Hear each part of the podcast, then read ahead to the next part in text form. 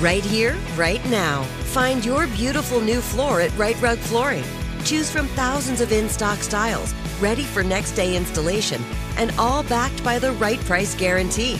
Visit riterug.com. That's R I T E R U G.com today to schedule a free in home estimate or to find a location near you. 24 month financing is available with approved credit. For 90 years, we've been right here, right now. Rite Rug Flooring. This is your moment, your time to shine, your comeback. You're ready for the next step in your career and you want an education employers respect. So you're not just going back to school, you're coming back with Purdue Global. Backed by Purdue University, one of the nation's most respected public universities, Purdue Global is built for people who bring their life experience into the online classroom. Purdue Global, Purdue's online university for working adults. Start your comeback today at purdueglobal.edu. Strange Arrivals is a production of iHeart 3D Audio. For full exposure, listen with headphones.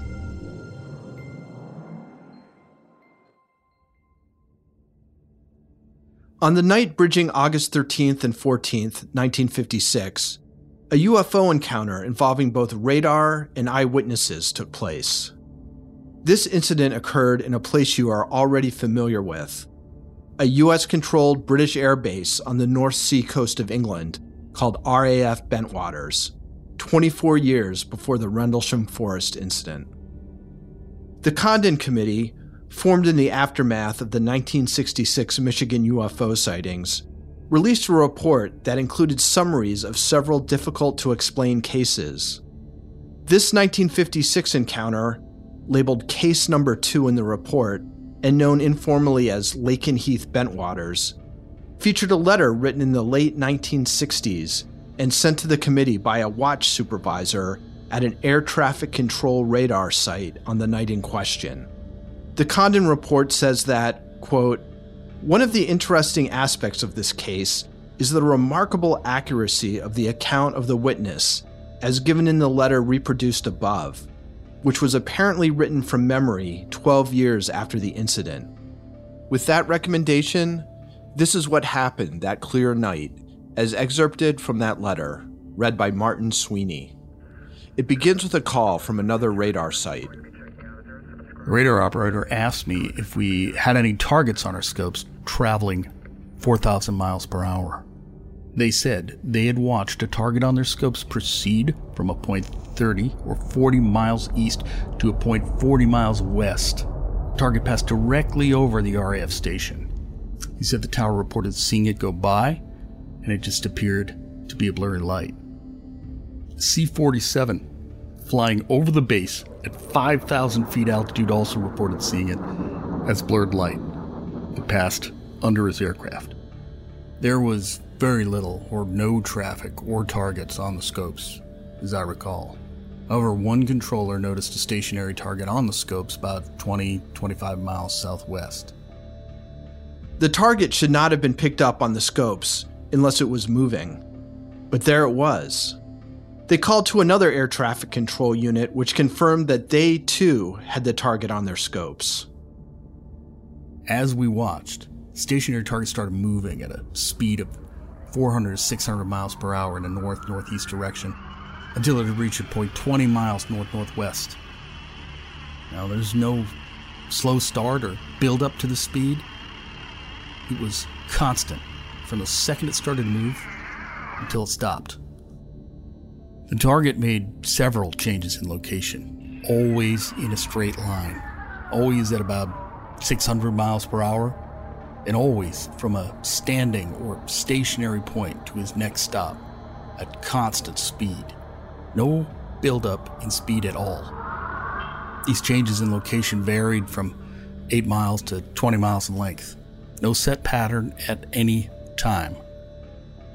This continued for a while. After 30 minutes or so, the U.S. Air Force called the RAF and they sent up an aircraft to investigate. Shortly after, we told the intercept aircraft he was one half mile from the UFO, and it was 12 o'clock from his position. He said, Roger, I've got my guns locked on him. Then he paused and said, Where'd he go? Do you still have him? We replied, Roger, it appears he's got right behind you, but he's still there.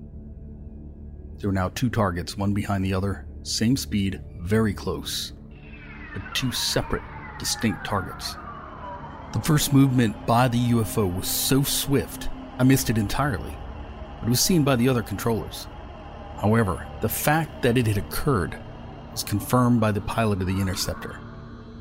The pilot of the interceptor told us he would try to shake the UFO and would try again.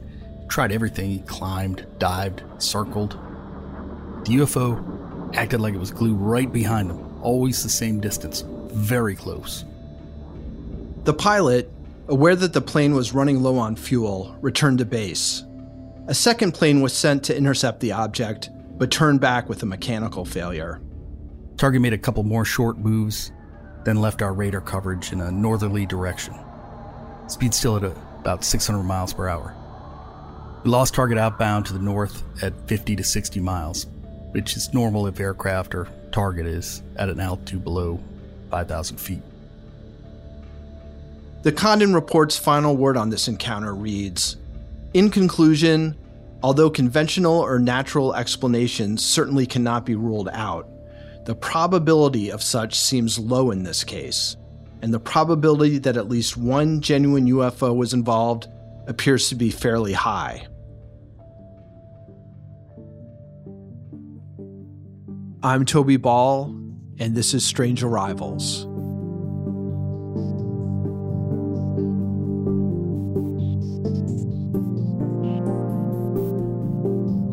Episode 8 radically different and richer alternatives.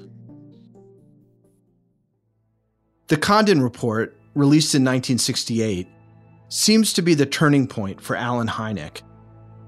Hynek had worked as a consultant for the Air Force's investigations into UFO sightings for 20 years. And this report said that continuing this work would be of no scientific or defense value. The subsequent closing of Project Blue Book meant that he was no longer beholden to the Air Force in any way. He was critical of the Air Force's investigation by the time he left. Now, he was there for about 20 years. In the first part of his contract, he was convinced there was nothing to it. UFO historian Jan Aldrich. But as things went along, he changed his mind. So, when your primary advisor changes their mind and you don't pay attention to that, that's rather unusual. Besides that, he was like the institutional memory for Project Blue Book because people came and went. This is Hynek from 1967, while the Condon Committee was doing its work, but before it released its report. He gives us analysis of the leading theories about the explanation for UFO sightings. Let's put it this way. There are, say, four large categories in which explanations fall. One, of course, the one that's been used for so long is it's all nonsense. There's still a slight probability that that might turn out to be the case, but I don't think so. Second is that it's all there's secret weapons being tested by this government or that government. But that seems unlikely to me simply because it's hard to keep a secret for 20 years, and one doesn't test secret devices in 70 countries. The third is, of course, extraterrestrial intelligence, ETI. Um, this is a popular one because it, it's amazing how the human race wants devoutly to believe, and here I use the word belief in its proper sense, wants to believe in possible help from outside. Oh, they, they desperately want to. They're, they're looking for a scientific father image of the sky. Uh, and of course, astronomers will go along with the idea that there is life, very likely life elsewhere. It would be cosmically provincial to think today that there isn't. The problem is, of course, getting here and communicating. That's a totally different situation. And then the fourth possibility is that uh, if we're dealing with uh, heretofore unknown, but perfectly natural, normal physical phenomenon. And you say, well, how can this be? On the other hand, just put yourself back a hundred years. Suppose somebody, when, somebody, when were crossing the plains in a covered wagon, somebody had glibly began begun to talk about uh, nuclear energy. Well, in those days, we didn't even know they didn't even know that the atom had a nucleus, let alone that you could get energy out of it. They were in a totally incomprehensible thing to people at that time. Well, how do we know, just because it's 1967, that by the year 2567 we won't know things that will make our knowledge today look childish? This fourth possibility that there are frontiers of knowledge which the current state of established science wasn't ready to deal with had intrigued Hynek since his youth. Depending on your viewpoint, it either provides an explanation for why he was willing to theorize outside the strict boundaries of more narrow thinkers, or why he wasn't quite as rigorous in his scientific thought as he should have been. You see, Hynek had a keen interest in modes of thinking well outside the scientific norm, and it began when he was young. He said that while other boys were saving up their money to buy motorcycles, he saved up $100, which in those days was a huge amount of money, and spent it on a book, a book of occult knowledge called The Secret Teachings of All Ages, which was one of the biggest occult tomes of the 1920s.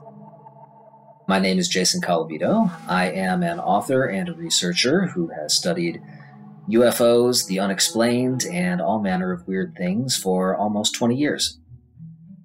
He wanted to know all of the hidden secrets of the world, all of the mystical things that the occult groups, the secret societies, the forbidden knowledge, and he used that to create an intellectual world in which there were more things than merely the material.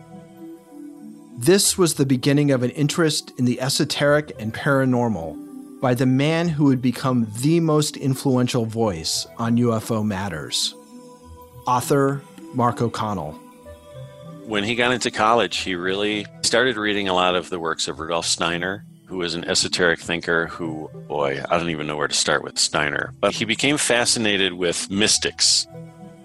Today, Rudolf Steiner is probably best known for founding Steiner Waldorf schools, which provide a progressive education stressing, quote, universal human values, educational pluralism, and meaningful teaching and learning opportunities.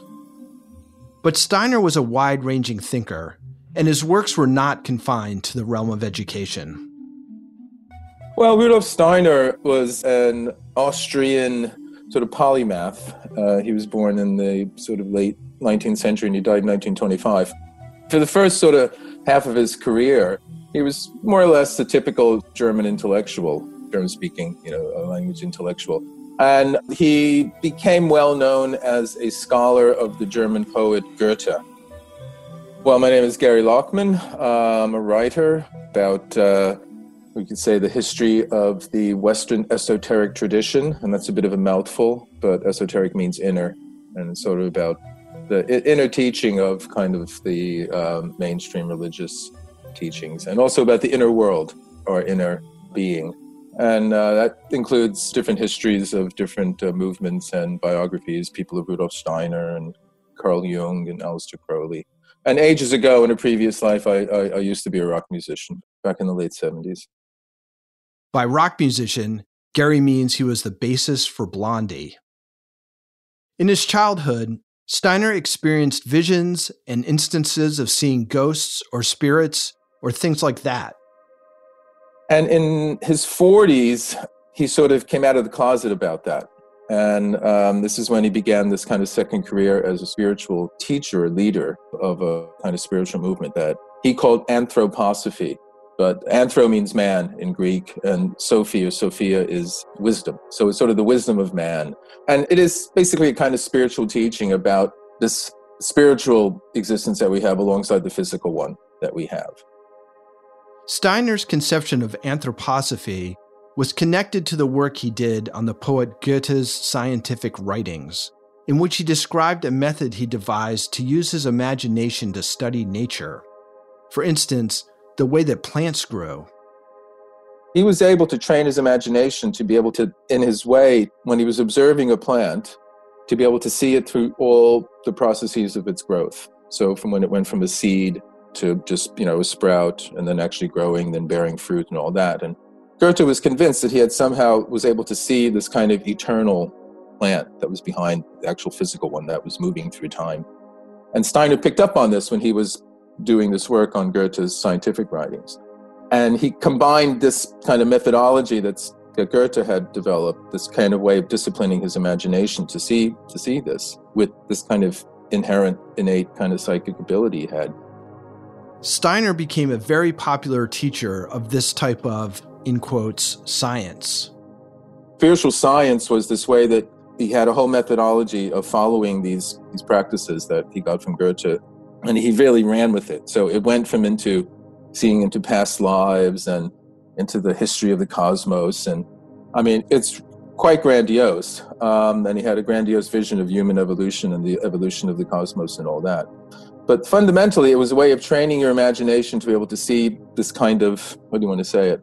Some phenomena, in, not, not only in the time and, and place that you see it now, but in its full kind of being and connection to the rest of things around it and all that. While in college, Hynek became interested in Steiner and other spiritual and esoteric writers. Again, Mark O'Connell. During his college days, he was spending a lot of long, lonely nights at the Yerkes Observatory in uh, in Lake Geneva, Wisconsin, looking at stars, looking basically into the depths of eternity through this telescope at Yerkes Observatory.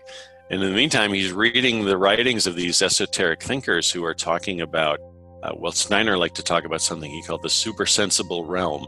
Some of us can perceive it now and then, and we can actually train ourselves to be able to experience these, these other dimensions of reality. This was definitely something that was always part of Hynek's thinking, and I think it had a lot to do with why he was willing to consider the reality of the UFO phenomenon. As the Condon Committee's work got underway, Hynek met another UFO researcher who had a similar interest in the occult and paranormal, a man named Jacques Vallée. Vallée is the model for the French scientist in the film Close Encounters of the Third Kind. He is a longtime UFO researcher who, in addition to UFOs, also researched other paranormal subjects, including visions of the Virgin Mary and the practice of remote viewing. He eventually asserted that UFOs weren't extraterrestrial, but, in fact, represent a quote, previously unrecognized phenomena, and that their ability, quote, to manipulate space and time suggests radically different and richer alternatives.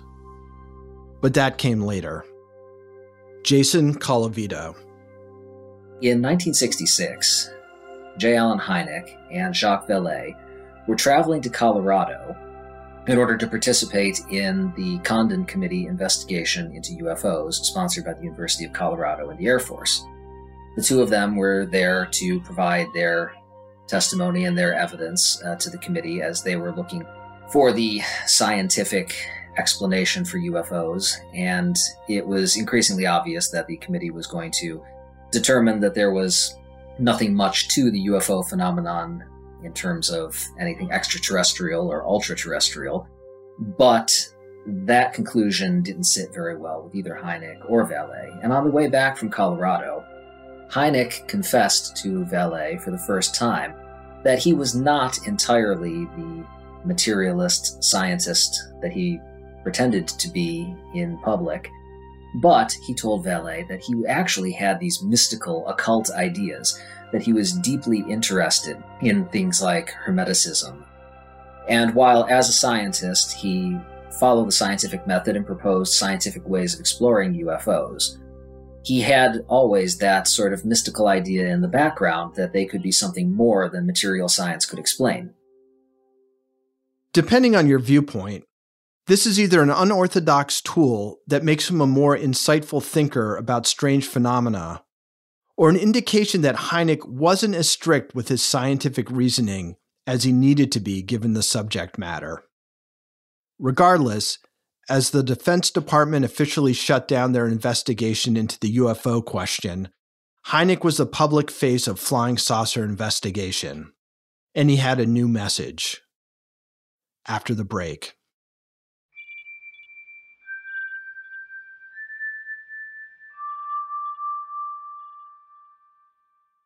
Right here, right now. Find your beautiful new floor at Rite Rug Flooring.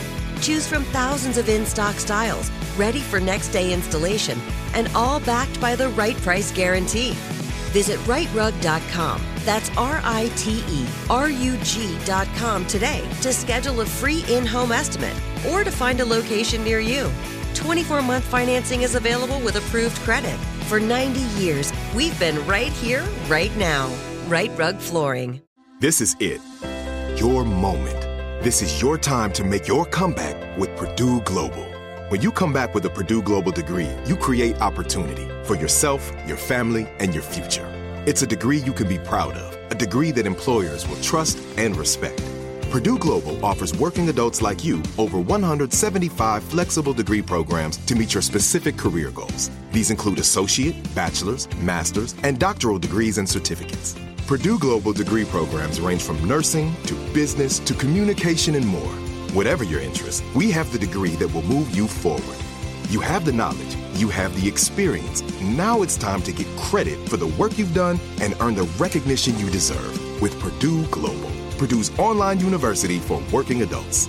You know you're worth it. We do too. So don't wait another second to get the degree that will take your career to the next level. Start your comeback today at purdueglobal.edu.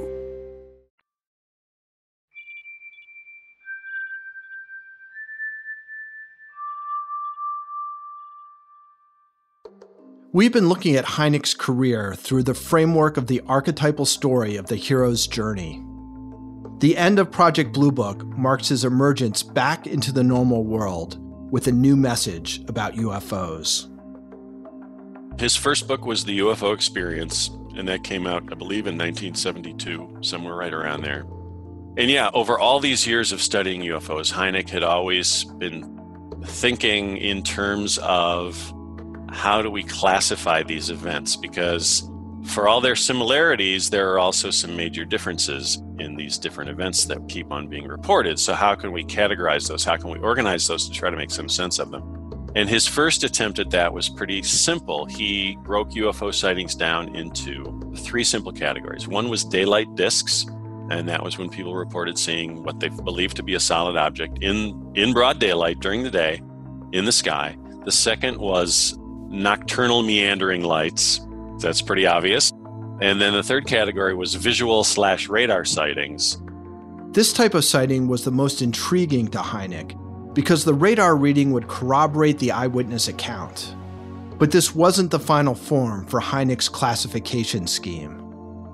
As time went on, he further refined them and came up with his close encounters system not least because of the Steven Spielberg movie Close Encounters of the Third Kind. Hynek's Close Encounters system is the best known method for classifying UFO sightings. Close encounters, by definition, had to be something that occurred within about 500 yards of the witness. Okay? So that's what separates these new categories from the original three. In Hynek's system, there were three kinds of close encounters so, a close encounter of the first kind involves a visual contact, just a sighting of an unusual object in the sky within about 500 yards. Hynek felt that at that distance, a witness could make out the size, the shape, the contours, the outline of whatever it was they were looking at. A close encounter of the second kind added the element that the UFO had to have some type of physical effect on its surroundings or on the observer. The classic example is of the car stalling or the radio going out, or possibly vegetation is burned, as in the Lonnie Zamora case. But, of course, the most famous is the close encounter of the third kind. Close encounter of the third kind really ups the ante because now it includes occupants or beings or creatures that are associated with the UFO as part of the event. It doesn't necessarily mean that the witness interacts with those creatures, but the creatures are present. The creatures are reported in proximity to the UFO, if not inside the UFO. So those were the three categories. A couple other categories have been added by other people since then. I usually disregard those because those are just basically like escalating levels of human alien contact and that just takes the whole thing in a completely different direction than Hynek ever intended. The term close encounters of the fourth kind has been used as a designation for alien abduction. After that, it gets even more bizarre. A former physician and transcendental meditation teacher and current ufologist named Steven Greer promotes the concept of close encounters of the fifth kind. Author of They Are Already Here UFO Culture and Why We See Saucers, Sarah Scoles. He has made a name for himself with the specific kind of contact with aliens called Close Encounters of the Fifth Kind, which is essentially a kind of contact with aliens and UFOs that you, as a human being on Earth, try to initiate. Like you kind of send your intention and receptiveness to that experience out into the universe somehow, and then the phenomenon is supposed to sense that and and appear to you. So this is getting well beyond witnessing lights in the sky or physical craft or what have you. But back to Hynek's scale. Hynek was Hynek was always very uncomfortable with close encounters of the third kind because anytime you start talking about occupants of the UFO, you start talking about creatures, it just raises all sorts of questions that are much harder to deal with than anything in a close encounter of the first or second kind. But they are the most dramatic and, of course, the most famous.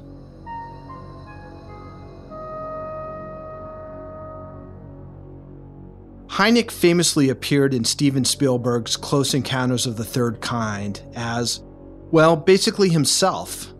But in the real world, it was the less dramatic cases that had his attention.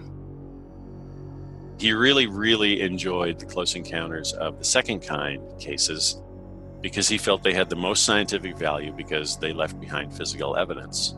There was some sort of physical effect left on our environment from this object. And like I said, those could be health issues with the, the witness, it could be all sorts of different things. But while accounts of sightings involving UFO occupants troubled Hynek, this was not an indication that his mind was closing to ideas out of the scientific mainstream, to put it mildly. In fact, he continued to be intrigued by new paranormal claims, including those of Robert Monroe, who was an advocate for the reality of out of body experiences. Well, uh, an out of body experience is a state of being, a state of awareness, a state of action, uh, separate and apart from the physical body. Uh, about 25% of the population throughout the world, I guess, uh, has this spontaneously take place that they're aware of uh, at least once in their lifetime. And it wasn't just Monroe. Hynek became interested in the work of a guy named Ted Serios, who claimed to be able to take psychic photos with his camera so he could like concentrate on prehistoric times and somehow click click his camera would take a picture of a dinosaur. Serios used a small paper tube that he called a gizmo which he said concentrated his thoughts to create the images. Later, he was exposed as a fraud. He would slip something, probably a picture, into the tube before the photo was snapped. This was what created the image, not his psychic powers. Hynek was interested in a lot of these things, which drove his friends nuts because they felt like it detracted from his credibility, and I'm sure it did. But to me, I took it as a sign that Hynek was simply interested in exploring different states of consciousness that he then might be able to use to make sense of the UFO experience. And now we're getting to the 70s and the 80s. He's, you know, he's been dealing with and thinking about the UFO phenomenon for decades at this point. He always thought that the extraterrestrial hypothesis was possible, but he was never fully committed to that. The extraterrestrial hypothesis is, as it sounds, the theory that UFOs are vehicles from outer space. It is the most popular theory, but not the only one. He saw it as only one possible explanation for the UFO phenomenon. He was willing to look into psychic things. He was willing to consider that UFOs may be in part a psychic phenomenon. Not that they were creations of our minds, but that whatever was manifesting itself in the UFO was doing it directly into our minds, not necessarily through our eyes or our ears, but directly into our minds. In that sense, Hynek thought they might be psychic occurrences. This is Hynek in 1968. Now, it could very well be that the whole UFO phenomenon is a signal, an index of another kind of property of the natural universe that we as yet have not recognized. And I, beyond that, if I go any farther, it'll be as pure science fiction. Jason Colavito. And he and Jacques Vallée, over the succeeding decade, came to a sort of rough consensus that flying saucers may not be physical vehicles at all, that they might in fact be psychic phenomenon, uh, phenomena. He uh, was particularly interested in the idea that UFOs were related to poltergeists.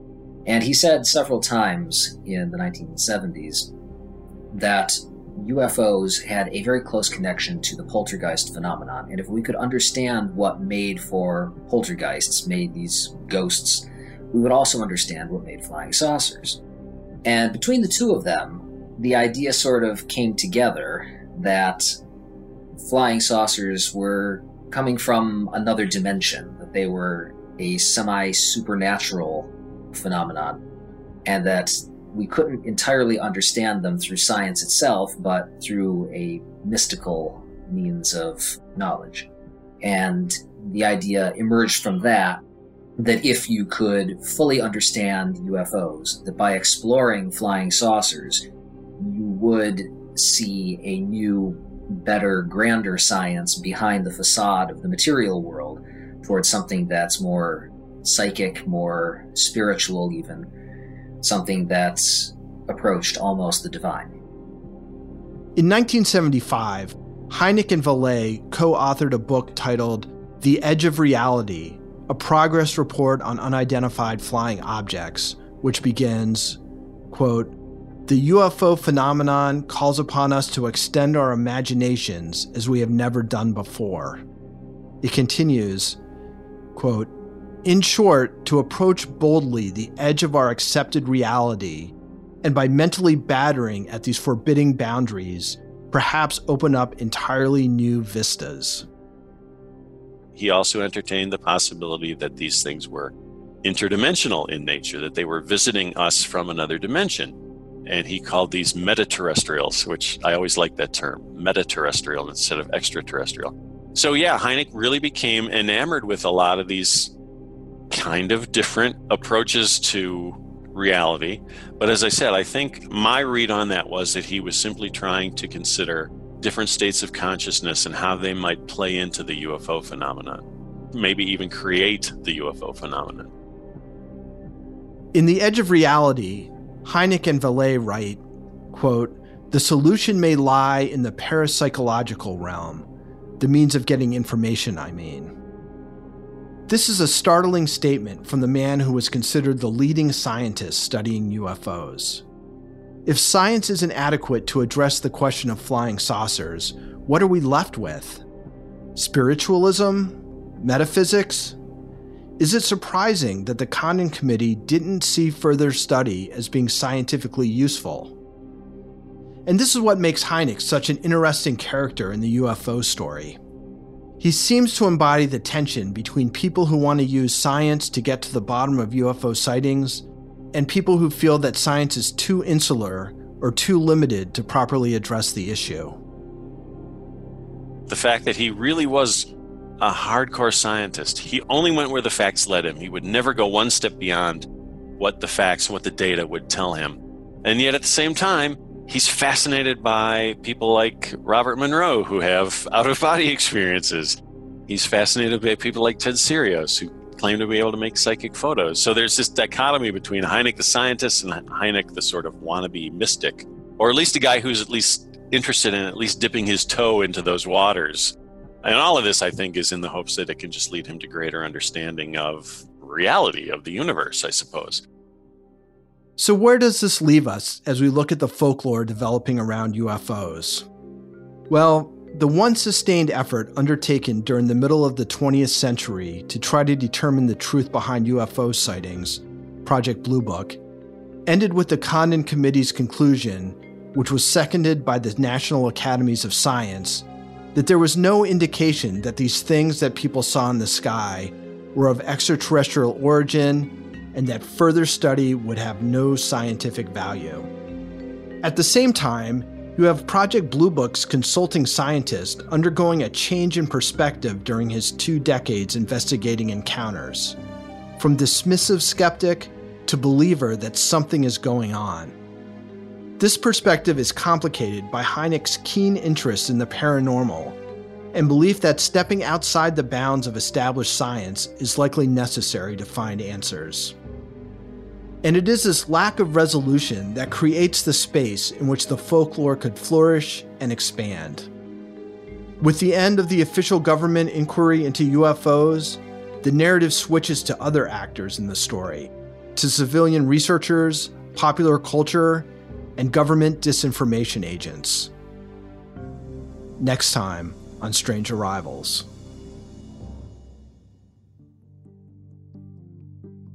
Strange Arrivals is a production of iHeart 3D Audio and Grim and Mild from Aaron Mahnke. This episode was written and hosted by Toby Ball and produced by Miranda Hawkins and Josh Thane, with executive producers Alex Williams, Matt Frederick, and Aaron Mahnke. And special thanks to Wendy Connors, creator of the Faded Discs archive of UFO related audio on archive.org. Learn more about Strange Arrivals over at grimandmild.com and find more podcasts from iHeartRadio by visiting the iHeartRadio app, Apple Podcasts, or wherever you listen to your favorite shows.